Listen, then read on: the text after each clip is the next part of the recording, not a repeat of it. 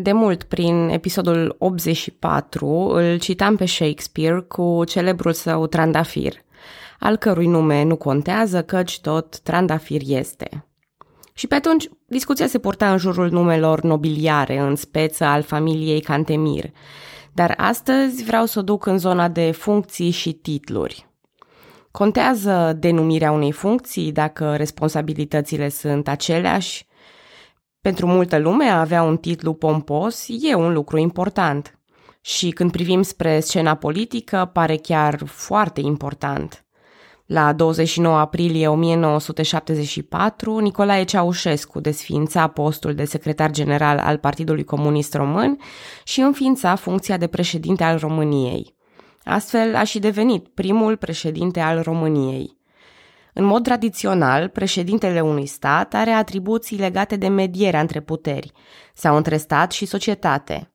Se putea aplica această definiție pentru Nicolae Ceaușescu în condițiile în care separația puterilor în stat nu funcționa, iar societatea era supervizată de organele aceluiași partid pe care îl reprezenta presupusul mediator? E discutabil. Și atunci, de ce președinte și nu secretar general? Răspunsul e unul simplu. Aparența funcțiilor prezidențiale era benefică pentru Nicolae Ceaușescu și pentru statutul internațional al României, care putea poza astfel în democrație cinstită. Concluzia ar fi că, da, în politică e important titlul unui om, poate dincolo de atribuțiile lui concrete. Același lucru se întâmplă și în 1878 pentru aproximativ aceleași motive. Bună, numele meu este Călina și în acest episod din podcastul Istoria României vorbesc despre transformarea României în regat și implicit a domnitorului Carol I în alteța sa regală Carol I. Apoi voi încerca să sincronizez evenimentele din episodul anterior cu cele ce se petrec în mod specific pe teritoriul României. Voi vorbi despre răscoala de la 1907 și despre decizia de a rămâne neutri în primul război mondial. Ce urmăreau politicienii prin schimbarea titlurilor lui Carol I și a statului român? După cum spuneam, motivația din 1878 e cam aceeași cu cea din 1974. E vorba despre statutul internațional al României. Istoria titlului de domnitor era strâns legată de suzeranitatea otomană, care nu mai era de actualitate după războiul de independență.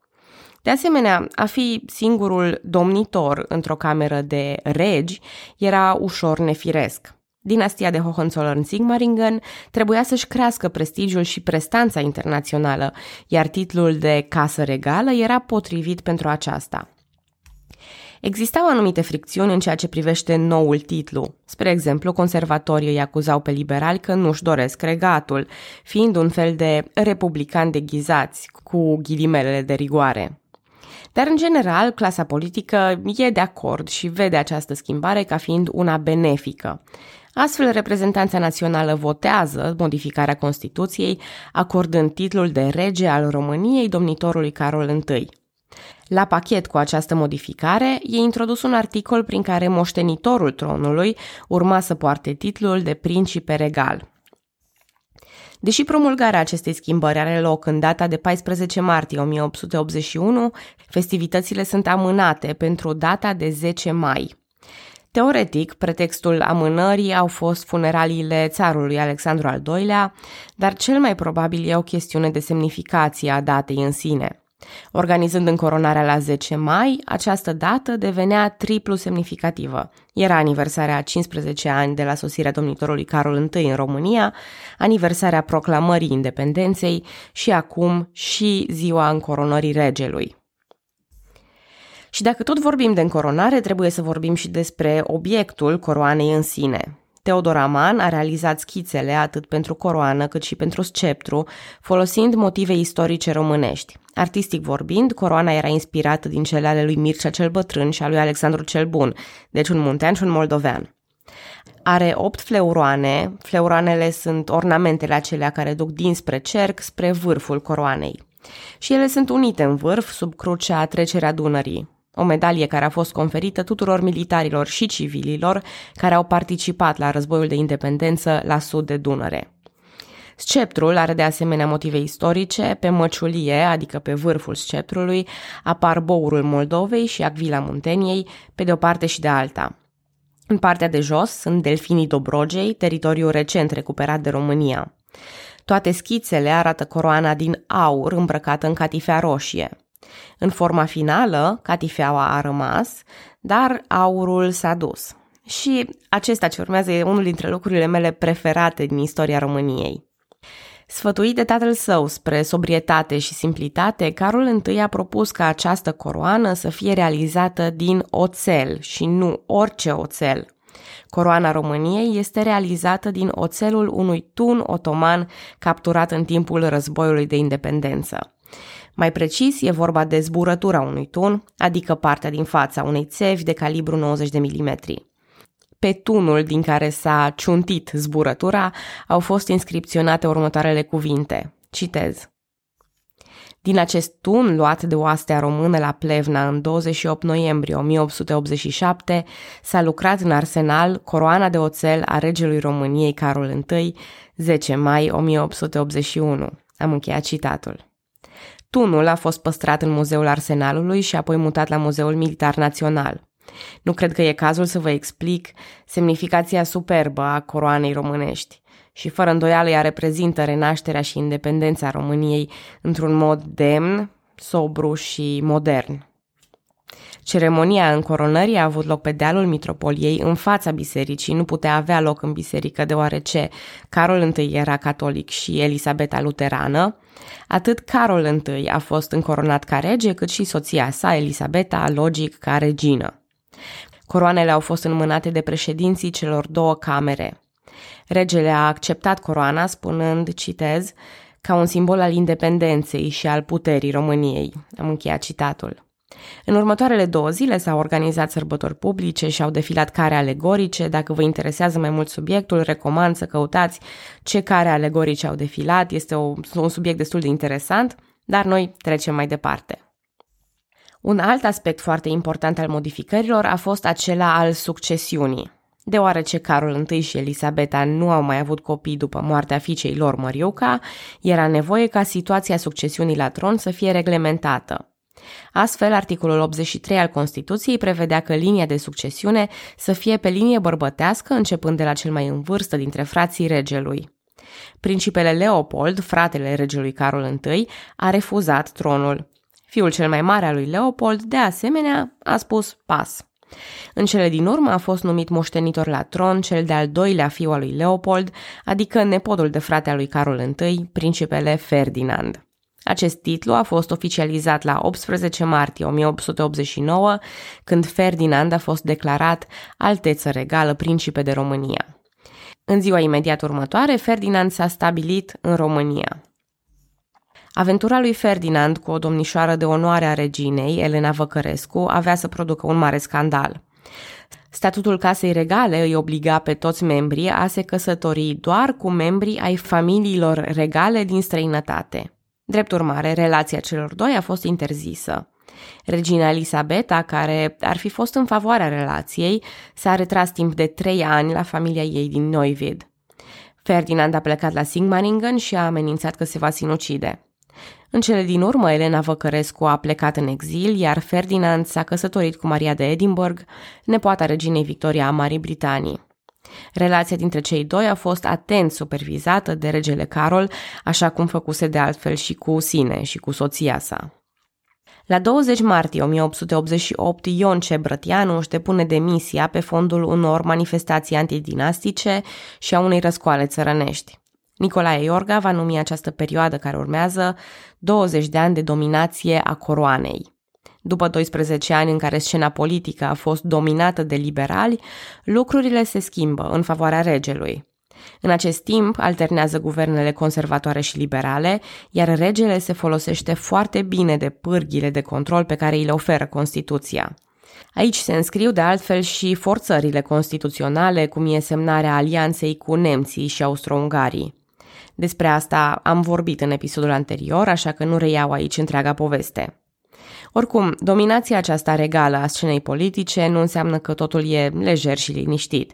Din când în când mai apăreau manifestații antidinastice, presă ostilă sau chiar răscoale. Cel mai notabil incident a fost cu siguranță răscoala țărănească din 1907.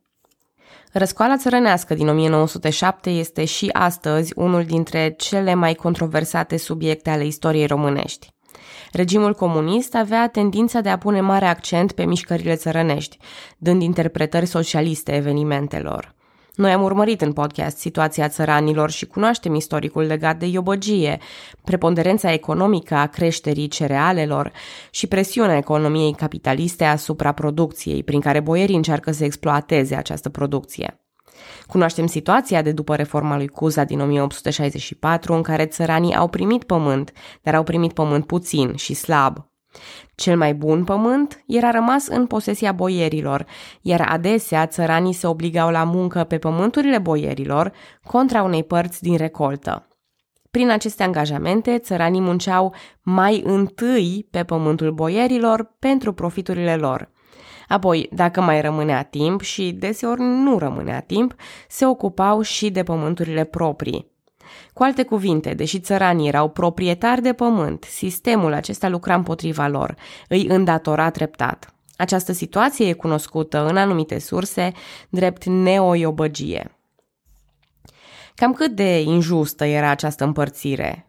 Păi 0,6% dintre proprietari dețineau 48,7% din pământul cultivabil. Anume e vorba despre mari proprietari, familia regală, boierii și mănăstirile. Restul de 95,4% dintre proprietari erau țărani. Și cine lucra pământurile boierilor? Tot țăranii. Dar cine administra aceste pământuri? Ei bine, aici intervine problema arendei. Arendașii închiriau pământurile și încercau apoi să scoată profit. Și de pe cine puteau scoate arendașii profit? Ați ghicit tot de pe țărani și munca lor. Acesta este cercul vicios și greu de spart al neoiobăgiei. Și pe acest motiv au avut loc mai multe răscoale țărănești, notabil în 1888, 1889 și 1900. Despre unele dintre acestea am vorbit deja sau am menționat. Cea mai mare dintre ele însă, atât ca desfășurare cât și ca represiune, a fost cea din 1907, începută la Flămânzi, în județul Botoșani. Acum, înainte să vorbesc despre izbucnirea răscoalei, e important să menționez aspectul antisemitismului. În acel timp s-a încercat justificarea răscoalei ca fiind de natură antisemită, că evreii ar fi asuprit țăranii. Și e ușor de aruncat cu vina asta și e un punct destul de interesant pentru că, într-adevăr, în zona de unde a izbucnit conflictul, predominau arendașii evrei. Însă, răscoala s-a extins până la Oltenia, unde arendașii erau cât se poate de români. Majoritatea istoricilor sunt de acord că mișcarea a fost una socială contra proprietarilor și arendașilor, fără a ține cont de etnia sau de religia lor. Dar e posibil să existe și un sâmbure de adevăr în ceea ce privește natura antisemită a răscoalei.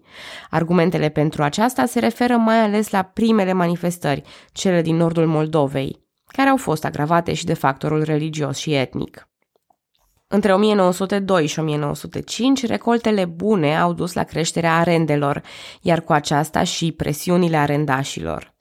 În nordul Moldovei opera un trust condus de frații Fischer, care administrau aproximativ trei sferturi din pământul arabil din trei județe din Moldova.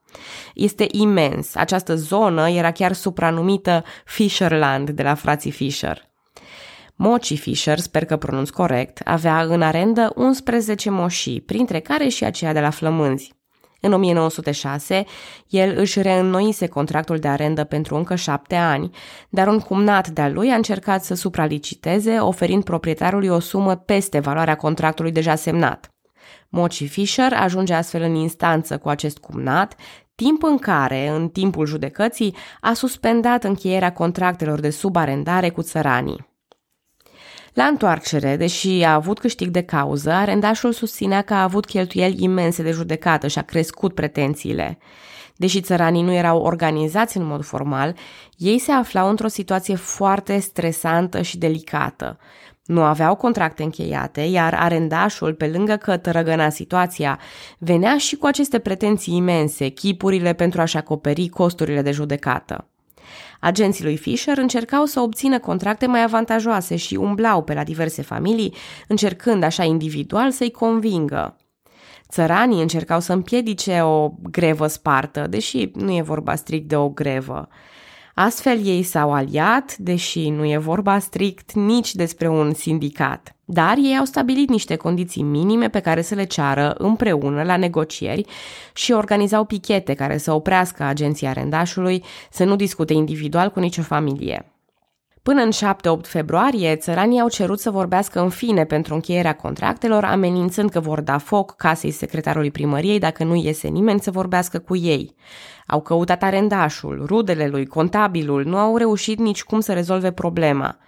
Au început să se comporte violent, iar Moci Fisher, pe bună dreptate, s-a speriat și a fugit la un prieten din Cernăuți ceea ce, bineînțeles, a escalat conflictul. Rămași fără contracte, fără mâncare, fără perspective, țăranii au început să distrugă proprietățile latifundiarilor, să ucidă, să bată, să rănească arendași. Curând, situația din Flămânzi a cuprins întreaga Moldovă. Guvernul conservator și-a dat demisia. Dar era prea târziu, răscoala țăranilor avea să se răspândească prin întreaga țară, determinând declararea stării de urgență și apoi mobilizarea armată pentru a reprima răscoala care era foarte violentă. Armata a deschis focul asupra țăranilor. În Oltenia s-a folosit chiar artileria, sate întregi au fost rase pentru a înăbuși răscoala. Estimările numărului de victime sunt în toate direcțiile. Ziarele socialiste estimează 90.000 de țărani morți. Ministerul de Interne arată 421 de morți și 112 răniți, dar mii de oameni trimiși în judecată, majoritatea pentru devastări, dar și câțiva pentru omucidere. Diplomații austrieci din România au raportat între 3 și 5 mii de morți, francezii între 10 și 20 de mii. Consensul istoric, dacă se poate ajunge la un consens în tot acest haos, e undeva la 11.000 de victime. Fără îndoială, represiunea a fost excesivă și a avut repercusiuni grave asupra României pe plan internațional. Dintr-o țară cunoscută pentru pacifismul ei, brusc impresia era schimbată. Sigur, au fost luate și unele măsuri constructive. A fost adoptată o lege nouă privind contractele agricole, s-a înființat Casa Rurală și o bancă pentru creditul rural. Trusturile de arendaș au fost abolite. Noua generație politică promitea mereu să abordeze problema țărănimii, însă la firul ierbii cel mai tare s-a simțit represiunea. Rămasă ca o pată neagră în istoria României și, după cum spuneam, controversată și până astăzi. Următorul eveniment notabil a fost al doilea război balcanic, despre care am discutat parțial în episodul anterior. Cu România de partea Serbiei au fost primii pași spre răcirea relațiilor cu austriecii. După tratatul de pace de la București, Bulgaria a fost nevoită să cedeze României sudul Dobrogei, anume județele Durostor și Caliacra. Datorită formei de pe hartă, aceasta e cunoscută drept cadrilaterul. Pacea de la București a fost o premieră și în ceea ce privește intervenția marilor puteri, mai exact, lipsa acestei intervenții. Mai multe țări mici au încheiat atunci un tratat de pace fără a implica în procesul decizional marile puteri. Iar rezultatul a fost dulce amar, mai ales din perspectiva relațiilor internaționale ale României. Relațiile cu aliații austro-ungari au avut mult de suferit, iar România s-a apropiat sesizabil de Rusia. Până la izbucnirea primului război mondial, lucrurile vor escala, ba chiar vor interveni discuțiile să onoreze România tratatul cu puterile centrale sau nu. La 4 ianuarie 1914, Ionel Brătianu devine prim-ministrul României. Era cunoscut drept susținător al Antantei, iar după vizitele ministrului de externe rus și a țarului Nicolae al II-lea în România, o apropiere a țării față de Antanta era tot mai probabilă. În vara acelui an, după asasinarea arhiducelui austro-ungar Franz Ferdinand la Sarajevo, începe primul război mondial. Aliații teoretici ai României, Germania și Austro-Ungaria îl anunță pe Carol I despre războiul început împotriva Serbiei. Totodată, în mod absolut firesc, ei cer ca România să-și îndeplinească datoriile conform tratatului de alianță. Cancelarul german telegrafia astfel, citez, Cerem mobilizarea imediată a armatei române și îndreptarea ei împotriva Rusiei. Am încheiat citatul. Pe 21 iulie, Carol I convoacă un consiliu de coroană la Peleș pentru a decide situația României în primul război mondial. Și fără altă introducere în fața miniștrilor, regele a declarat, citez, Războiul general a izbucnit. Se dă marea luptă în care pentru o întreagă perioadă istorică se va stabili harta și soarta popoarelor – Desigur că în acest război vor fi învingători și învinși, dar e neîndoielnic că cei dinainte și irrevocabil meniți să fie învinși vor fi neutri. Așa fiind, după matură chipzuință, convingerea mea adâncă este că datoria României este să execute tratatele ce o leagă de tripla alianță. Am încheiat citatul. Așadar, regele era împotriva neutralității. Credea, într-adevăr, că popoarele care vor rămâne neutre vor avea cel mai mult de suferit, vor fi cele mai învinse, dacă îmi permiteți exprimarea asta. Dar lucrurile erau mult schimbate față de momentul în care a fost semnat acel tratat. Ionel Brătianu voia intrarea în război ca aliație Antantei. Petre Pecarp, conservator cu state vechi, a fost singurul susținător al lui Carol I, cerând intrarea în război alături de tripla alianță.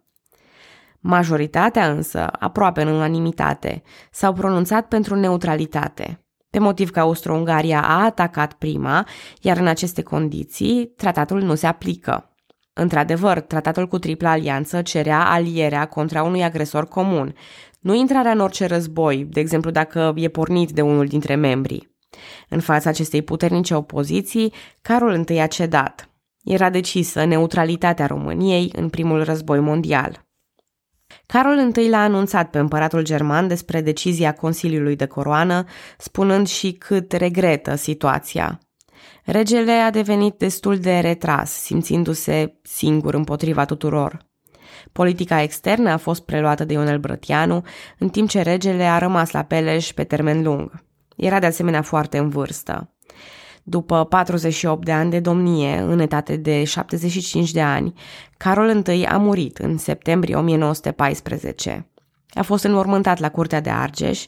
Apropiații lui, dacă se poate spune că regele a avut apropiați, vorbesc despre suferința lui din ultimele luni. Otokar Czernin, ministrul austro-ungar, spunea despre regele Carol că a murit de război.